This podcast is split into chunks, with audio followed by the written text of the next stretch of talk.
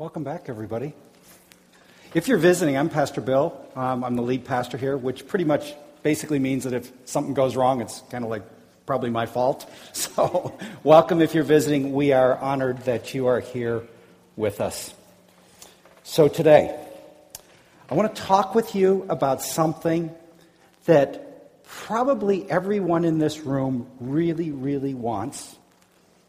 But as soon as I start talking about it, nearly everyone in the room is going to start thinking of the reasons why you can't have it.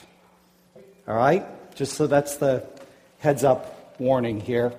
Um, in case you're new um, visiting with us, we are in a series of sermons called Emotionally Healthy Spirituality. And really, what it is, is, you know, it's whatever that, that emotionally healthy means, what it is, is we've been trying to pay attention to areas of our lives that have not been touched by sufficiently by the gospel, have not been redeemed or reformed or transformed by the gospel. So, over these eight um, sermons, we've been trying to find areas like that where, where we want to pay better attention so that those parts of our lives will also be formed and transformed. Um, and today, we're going to talk about redeeming time redeeming time in our lives through a commitment to Sabbath rest. Redeeming time in our lives through the commitment to Sabbath rest. By now, I'm pretty sure that everyone here has figured out that there are points in our lives where the pace of our lives starts to destroy the peace of our souls. Right? We've probably all experienced times when, when the pace of our life is disrupting our spiritual well being. And one of the marks of spiritual maturity is the opposite of that. What's supposed to happen is our spiritual well being is supposed to manage the pace of our lives instead of the pace of our lives really disrupting our spiritual well being. So, Let's start with this. Raise your hand if you believe that the Ten Commandments are merely ten suggestions. At least you're paying attention. You didn't raise your hand just because I said raise your hand, right? All right. In the world, the Ten Commandments from God are treated like, you know, suggestions, options, if you feel like. I mean, yeah, the world looks down on murder, okay? It doesn't really like that. But most of the other ones, it's like, yeah, you know, a little adultery is not that bad. A little bit of using the name of the Lord in vain is not that bad. A little covetousness is not that bad. I mean, just turn on your um, TV and, and you're trained to covet, right? So in our world, the Ten Commandments are treated pretty much as ten suggestions. But as followers of Jesus, who have come to know the love of our Father in heaven, we know that God's commandments aren't suggestions nor are they burdensome. The more we walk with Jesus, the more we realize that, that God's commandments are given to us to protect us. They're given to us to, to, so that we can avoid pain and disintegration in our lives. They're given to us so that, so that we have space for joy and fullness in life. Which, when we understand that, is why it's really, really, really, really weird that there's one commandment that we routinely disregard. On a weekly basis, most of us break one of the commandments. Now, if anyone in this room was murdering somebody every week, we'd do an intervention, right? If anyone here were committing adultery once a week, we would do an intervention. Why is it that when it comes to the fourth commandment that says to keep the Sabbath holy, why is it that that one we can routinely disregard and routinely break and not think anything's wrong with it. And so let me read to you the background for the, um, the Sabbath, because it goes way back to Genesis chapter 2 to creation. Here's what we read in Genesis 2 2 and 3. On the seventh day, God rested from all of his work. And God blessed the seventh day and made it holy, because on it he rested from all the work of creating that he had done. So we learn here that, that resting is part of the nature, habit, character of God. And as you know, we were created in God's image. And so, probably learning to rest one day in seventh. And by the way, I don't care what day you pick. I'm pretty sure the rhythm has to be one day in seven. But I'm not sure the day matters that much. And I'm pretty sure that, that one hour on one day in seven isn't enough, okay? I'm pretty sure it means like 24 hours, one day of a rhythm in seven. And so here um, we read in Exodus chapter 20, um, the fourth commandment. Remember the Sabbath day by keeping it holy. By the way, the root of the word Sabbath, it just means stop, okay? Desist, cease, you know, stop. That's what that word means. So on this, on, um, remember the Sabbath day by keeping it holy. Six days you will labor and do your work. But the seventh day is a Sabbath to the Lord your God. On it, you and all the members of your household shall not do any work. For in six days the Lord made the heavens and the earth, the sea, and all that is in them. But he rested on the seventh day. Therefore the Lord blessed the seventh day and made it holy. And we don't have time to trace the thread of Sabbath um, the concept of Sabbath and Sabbath keeping and Sabbath breaking throughout the Old Testament. But this is, trust me, this is a constant theme that God is talking to his people about in the Old Testament.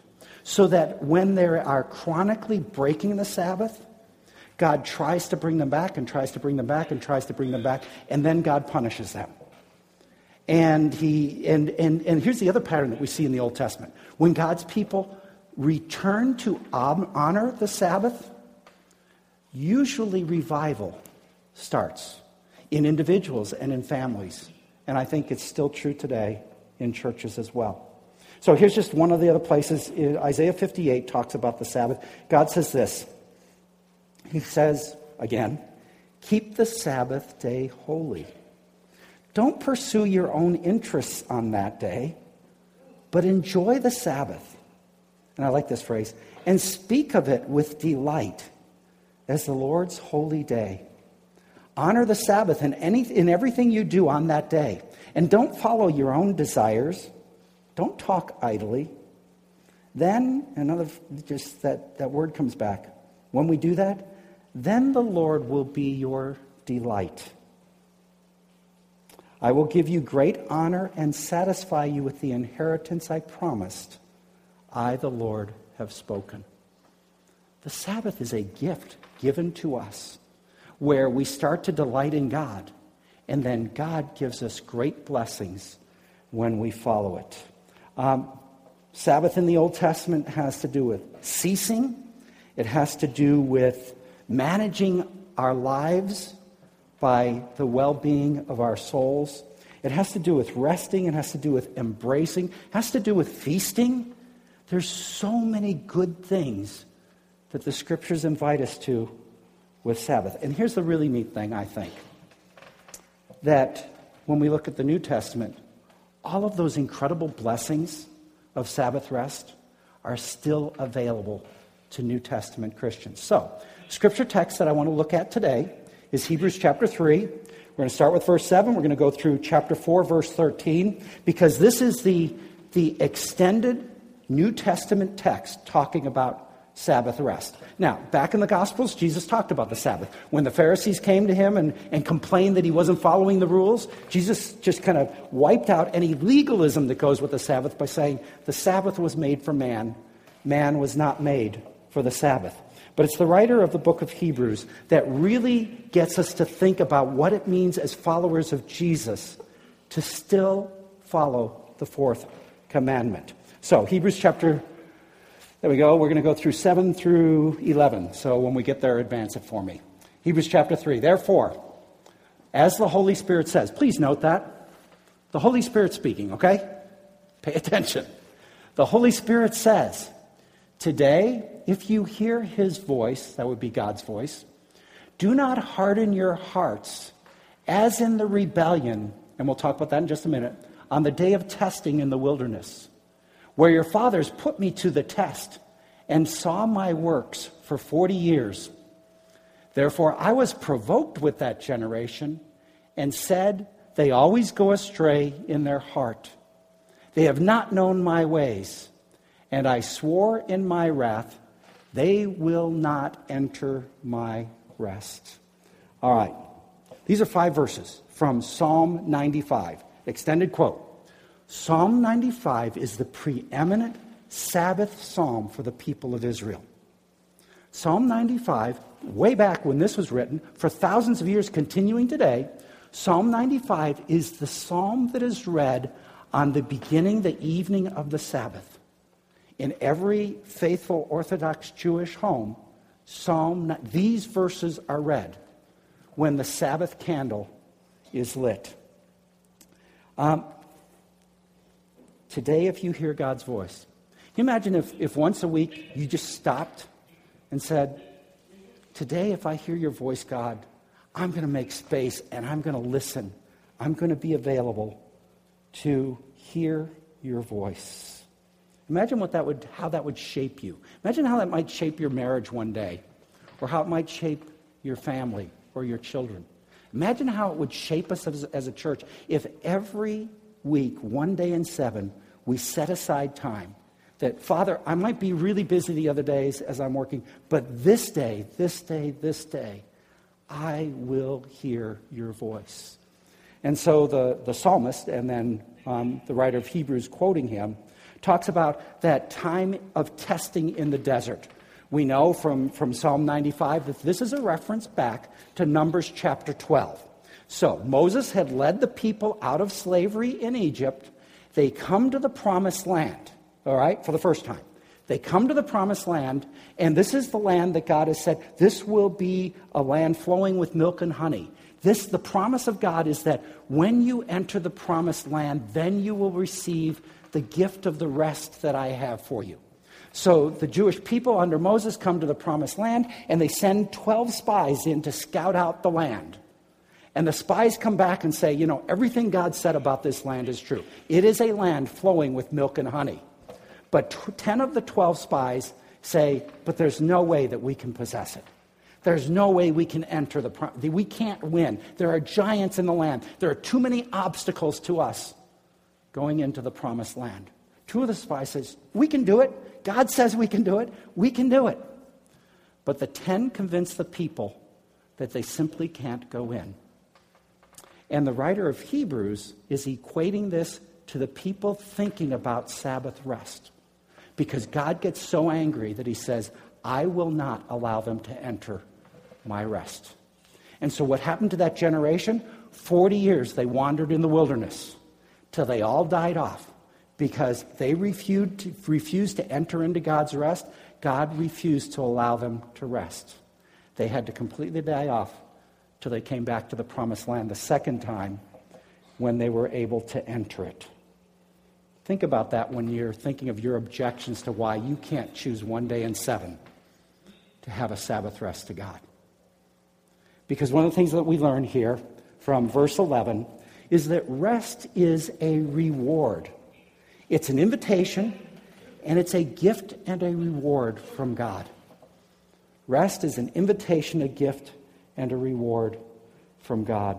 Instead of when we, when we neglect God's invitation, instead of having balance in our lives, we live in a, a chronic state of having to produce, a chronic state of having to perform. We live in busyness and what one person has coined the term hurry sickness. When we refuse to rest one day in seven, we get utterly swamped and shaped by a world that has no concept of Sabbath rest whatsoever. Rest is a gift and a reward from God. Second point that I want you to see from this passage is in verses 12 to 19. Eventually, we'll click it. There we go. There. Take care, brothers and sisters, okay? Brethren, all of you, take care, lest there be in any of you an evil, unbelieving heart, leading you to fall away from the living God. But exhort one another every day. This is not the right text.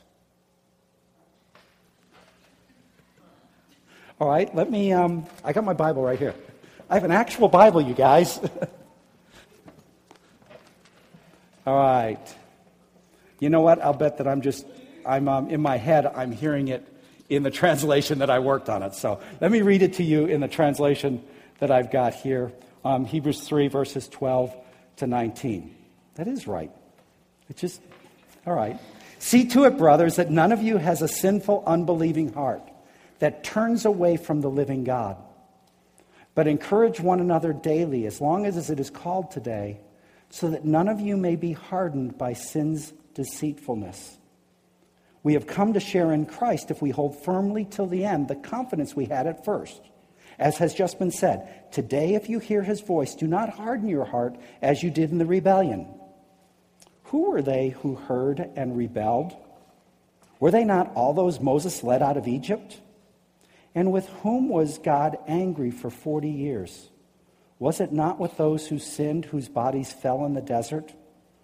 And to whom did God swear that they would never enter his rest, if not to those who disobeyed? So we see, and this is the second point, so we see they were not able to enter rest because of their unbelief. Here's the point that we learn in verse 19 lack of faith will lead us to a frantic life. And the contrast of that is the greater our trust in God, the more rest filled our lives will be. Here's why most of us don't practice rest. We have been told our whole lives that our value is in our producing. We've been told, we, we've got, been, been conformed to the world's ways that says you have to do and do and do and do and do and do and do and do. And when you stop doing, you're not valuable anymore. So we believe what the world tells us instead of trusting in what God promises us so that we can then rest. Um, when we believe in God, we will embrace Sabbath rest a day in seven. Now let that sink in. If we trust God enough, we, will, we won't just kind of obey it because we're supposed to. We will embrace his Sabbath rest. And then we will start delighting in God in new ways. And just to be perfectly clear, partial trust isn't going to cut it on this, okay? Our trust has to be in God and God alone. So the psalmist in Psalm 16, verse 9, psalmist says this. He says that his, his heart could be at peace, his tongue could rejoice, and his body could rest because, he says, I trust in God alone. Not God plus a little bit of my effort thrown on the side, but I trust in God alone. Psalm 62, verse 1, the psalmist says, My soul finds rest in God alone. He goes on to say that God alone was his refuge, his strength, his hope, his salvation, his fortress, and his protection. Imagine how much sweeter our lives would be if we could trust in God alone and we could stop so that there's time for us to, to enjoy and embrace life. So there's time for us to enjoy and embrace one another. To the extent that we trust in ourselves, we will be continually weary for the rest of our lives. And here's something that, that strikes me. Lots of times we say, well, I'll start resting later. I'll get through this semester, I'll get through this year, I'll get through my school, I'll get through this project at work. And here's the deal hardly anybody you ever talk to will say that later ever comes. Almost everybody you talk to will say that their life accumulates more stuff and more busyness. If we can start this now, we can change the patterns of our lives for the rest of our lives. Isaiah 30, verse 15. A really sad commentary on Isaiah's day and probably on us if we don't get this. Isaiah 30, verse 15 says, In repentance and rest is your salvation. In quietness and trust is your strength. But the next sentence, the next phrase, but you would have none of it. You said, we'll flee on horses. In other words, you said, I'm going to depend on my own resources. I'm going to trust in my own abilities, my own devices. You said, we will flee on horses. Therefore, God says, fine, you will flee. So we have this thing that we say, I'm just too busy to rest. I just don't have the capability to do this in my life. But the sad thing is, we pay a high, high cost when we continually break the fourth commandment. So every once in a while, I, I say it to God, folks. I'm learning this too, right? I say, God, um, I, can't, I can't do a day of unproductivity today. I got to get certain things done. And what I hear God say back is, Bill, that's because you're still trusting in yourself. If you trust in me, you can stop, you can cease, you can be at peace. Third point, Hebrews 4 1. And here the point is, oh, I'm, I'm sorry that I, um, it was the right text. I was just messed up. All right, therefore, while the promise of entering his rest still stands, let us fear lest any of you should seem to have failed to reach it. The point here is the promise of God's rest still stands. When we think about rest, what are we afraid of? We're afraid that we won't get everything done, that the world will fall apart if we stop. The writer of Hebrews says that's all backwards. What we ought to be afraid of, because the, when he says, let us fear, the word there is phobia. He says, let us have a phobia lest any of us doesn't rest. We're afraid of what will happen if we rest. God says we should really be afraid of what will happen when we don't rest. We can refuse to be the victims of busyness. We really can choose that. Because, you know, we really aren't the victims of busyness. We're the architects of our busyness. And we can quit doing that if we will respond to God's invitation to rest. And in Christ, here's the, here's the amazing thing we can hardly imagine it. In Christ, we can learn holy leisure for the rest of our lives. Um, there's a German um, Christian um, philosopher who argues that culture rises and crashes in proportion to its ability to do holy leisure. God invites us to a new way to live. Verses 2 through 5. For good news came to us just as it came to them back there, but the message they heard did not benefit them because they were, uni- were not united by faith with those who listened. So, once again, faith, unbelief, is tied with busyness. For we who have believed enter that rest. As he said, as I swore in my, my wrath, they will not enter my rest, although his works were finished from the foundation of the world. For he has somewhere spoken of the seventh day in this way. We've already read this. And God rested on the seventh day from all his works. And again in this passage, he said, They will not enter my rest. Do you get the theme? God invites us to rest. If we insist, God will not let us enter rest. And our busyness and our weariness will be our punishment by refusing to believe. Verse 6 we discover it's not just lack of faith that leads to our frantic lives, but it's also disobedience that leads to a frantic life. Since, therefore, it remains for some to enter it. So it's still available. And those who formerly received the good news failed to enter.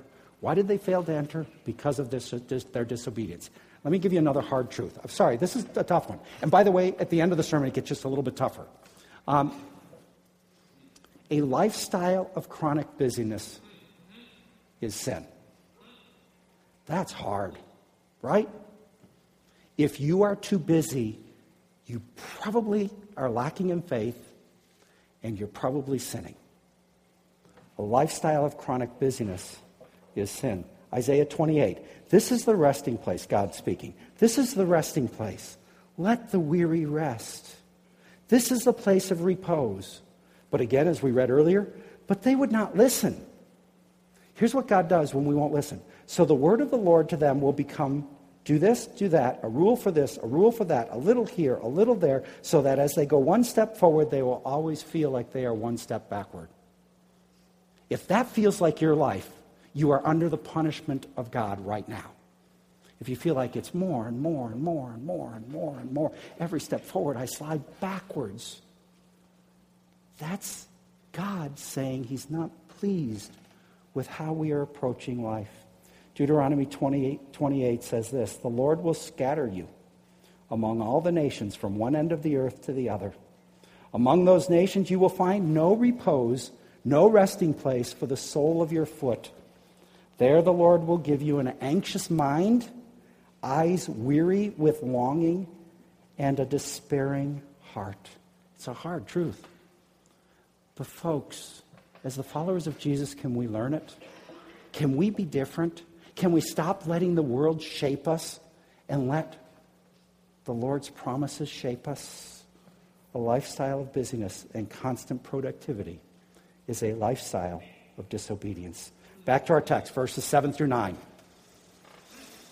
Again, he appoints a certain day.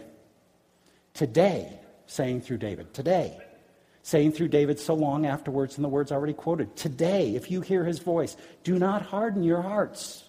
For if Joshua had given them rest, God would not have spoken of another day later on.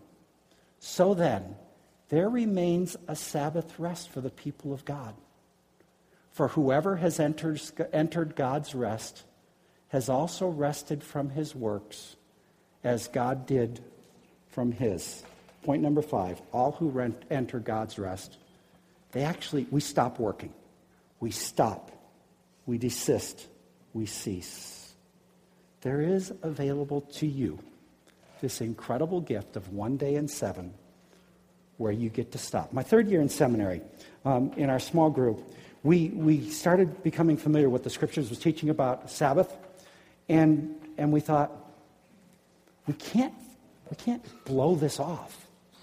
And so, like three or four of us in our small group said, we're going to make a commitment to honor, and we chose Sunday as our Sabbath. We said, we're going to make a commitment to honor the Sabbath, to keep it holy. And we said, that's it. We don't care whether there's an exam or a paper due on Monday. We will do no schoolwork. We will do no other work on Sunday. And we, that was my third year in seminary. And at the end of the year, we all got together and said, How'd it work? You want to know what? You would have expected that all of us would have done worse in school. Every single one of us. Our grades went up, and it was all guys. Our wives all loved us better because we dared to believe and let God work. Uh, one person's written about it like this.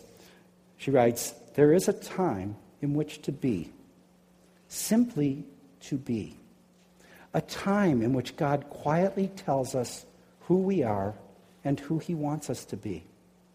In our Sabbath rest, God can take our emptiness and fill it up with what He wants and drain away the busyness with which we inevitably get involved in the dailiness of human living. Another person says this He says, Because we do not rest, we lose our way. We miss the compass points that show us where to go. We lose the nourishment that gives us health. We miss the quiet that gives us wisdom. Poisoned by the hypnotic belief that good things come only through tireless effort, we never truly rest. And for want of rest, our lives are in danger. How have we allowed this to happen? This was not the world we dreamed of when we were young and life seemed full of possibilities and promise. How did we get so terribly rushed in a world saturated with work and responsibility and somehow not enough joy and delight? And this writer finishes and says, I think it's because we've forgotten the Sabbath. All right, verse 11. We're making our way. That's the last point. Then I've got some suggestions for you. Verse 11. Let us therefore strive to enter that rest, so that no one may fall by the same sort of obedience. I think it's the NIV that says, Let us make every effort to enter that rest. And what we learn here is it sounds weird, it's going to take work to rest. What takes zero work is to be busy. There are times in my life where I am incredibly busy, and I realize as I look back on those, it was because I was incredibly lazy. It takes work to rest well. It's going to take effort. If you expend no effort in this, then you're just going to get caught up with the flood of the world. It's going to take effort and work for us to rest. Not casual effort, not, um, not you know, half hearted effort. This is going to take some diligence for the rest of our lives.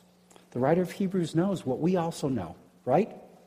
We will work ourselves to death if we don't work ourselves to rest.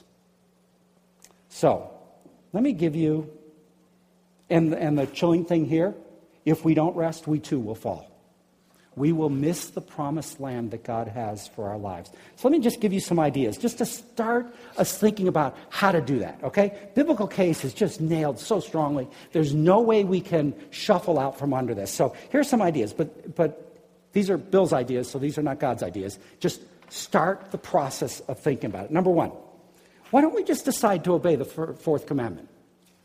We could do that today. We could say, enough's enough. I will choose Sabbath rest. I will choose one day every seven that I will stop. Second idea here it might help us if we pay attention to those deep longings inside of us that know that we want this already, that know that we don't have enough time for beauty, we don't have enough time for relationships. Pay attention to that part of you that wants to be off the clock, wants to be off the treadmill, that longs to, to be free from performing. So pay attention to those parts of you that you keep pushing down, but keep on seeping up through. Third idea here it might help for you to realize and to remember that the Sabbath for the Jews begins on sundown the night before. I found when, I, when I'm walking in the Spirit and I'm doing well with this, that when I start the Sabbath sundown before, it shapes the evening and my sleep and I wake up in a different frame of reference.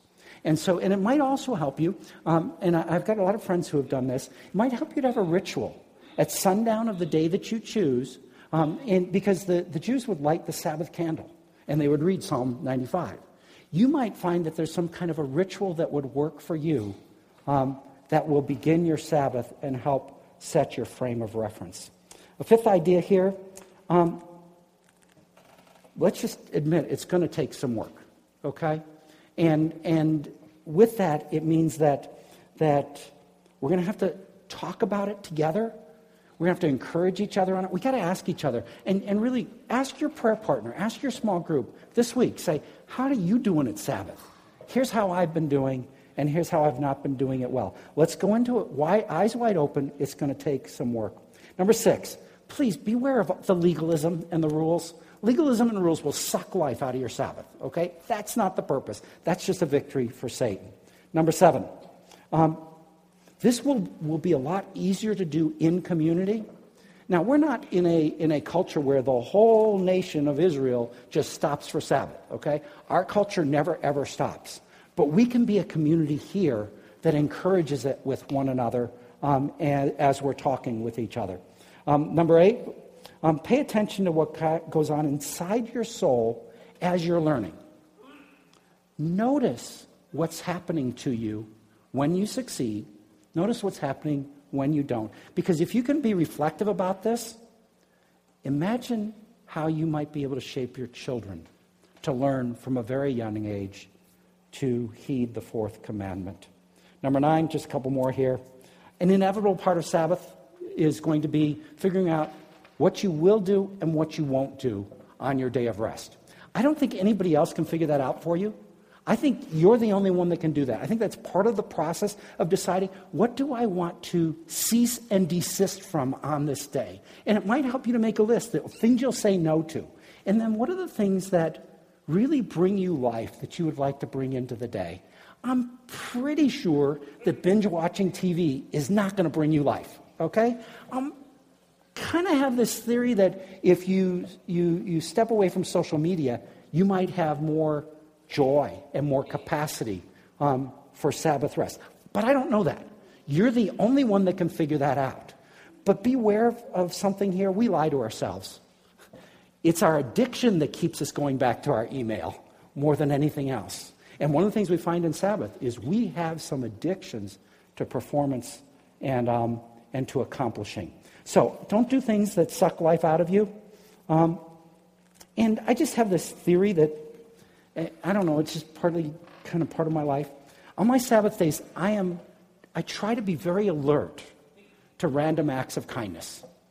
Doing stuff for people that I will get no benefit out of, just to, to and hopefully that they don't even see, um, just so that I am um, being God's presence in the world. All right, um, let's be aware, last, last point here, let's be aware that Sabbath keeping messes with us because it goes for some of those deep addictions. Um, and let's remember that, like everything else, like every spiritual discipline, like everything in life, we're going to be bad at this before we get good at it. All right? It's going to take time to learn it. So when you try to start learning to Sabbath rest and you're no good at it, don't throw in the towel and say it must not work. It just means you have to get onto the learning curve so that you can be blessed by the blessings that God has for you. All right, I am trying to learn this um, as well. I wish I could tell you that I got this one down, but I've been shaped a whole lot by our culture, by my family of origin in so many ways, just like you have been. But I'm convinced that God's tool for us to open up the gift of time is to learn this rhythm of Sabbath rest. Okay. All those ideas I gave you were from Bill. Like six minutes before service started, I, I just kind of sensed the Lord say, get away from everybody. So I went and found a place where nobody was. I'm not going to tell you where it is because I might find it in the future too. And I just sat down and, and, it, and I, I just sensed the Lord say, no, get on your knees. okay. And I thought, I hope nobody walks around the corner. I get down on my knees. And this wasn't in the sermon, okay? This is why I know this is not Bill. And God said, Enough's enough. Will you please repent of breaking my Sabbath? Will you repent so I can give you life? And I just sense God say that I will give you an overabundance of life if you will repent, if you will be my people and learn how to rest for the Sabbath. So I want to give you um, just a moment here, and uh, just uh, just a moment in quiet. And I'm going to invite you to repent, to ask for forgiveness if the pace of your life has abandoned God's Sabbath, to ask for forgiveness for seeing the Sabbath as a burden and not as a way to delight in our God. And then I'm going to just um, give you a moment for that. And then I'm going to um, guide you in the next piece of that prayer and then a third piece of that prayer. So would you close your eyes? Father, Son, and Holy Spirit,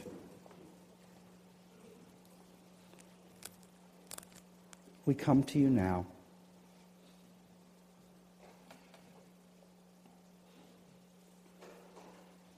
And we come to you now wanting to say, enough is enough. Would you hear our confession and our repentance in this moment of silence now.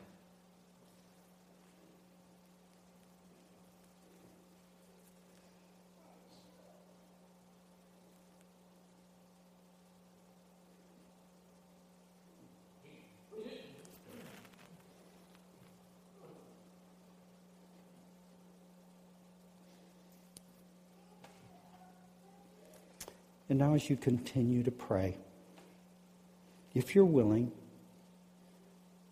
would you make the commitment and tell Jesus that you're making the commitment to honor the Sabbath?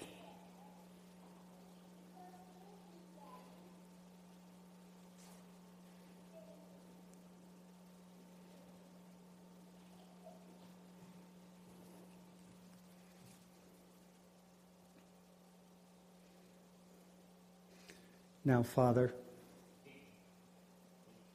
Jesus, and Holy Spirit, thank you for the promise that when we confess our sins, you are faithful and just to forgive us. Thank you for your forgiveness so that we know that even when we, we, we know that we haven't figured this out yet, we know that when we confess and repent, that we walk away clean squeaky clean. So thank you for the forgiveness that you've already given us who have repented of not honoring your Sabbath. But Father, right after that, right after we repent, right after we commit, for most of us, the next thought is, I don't have a clue how to do this, or at least to do it well. Would you give us wisdom? Would you give us energy, commitment, strength, creativity to learn this together? Because, Lord Jesus, we want to be your people, and we realize that for thousands of years, when everything else is said and done, the mark of being your people is that we stop and Sabbath and make room for life. So continue to guide us, Father, we ask in Jesus' name. Amen.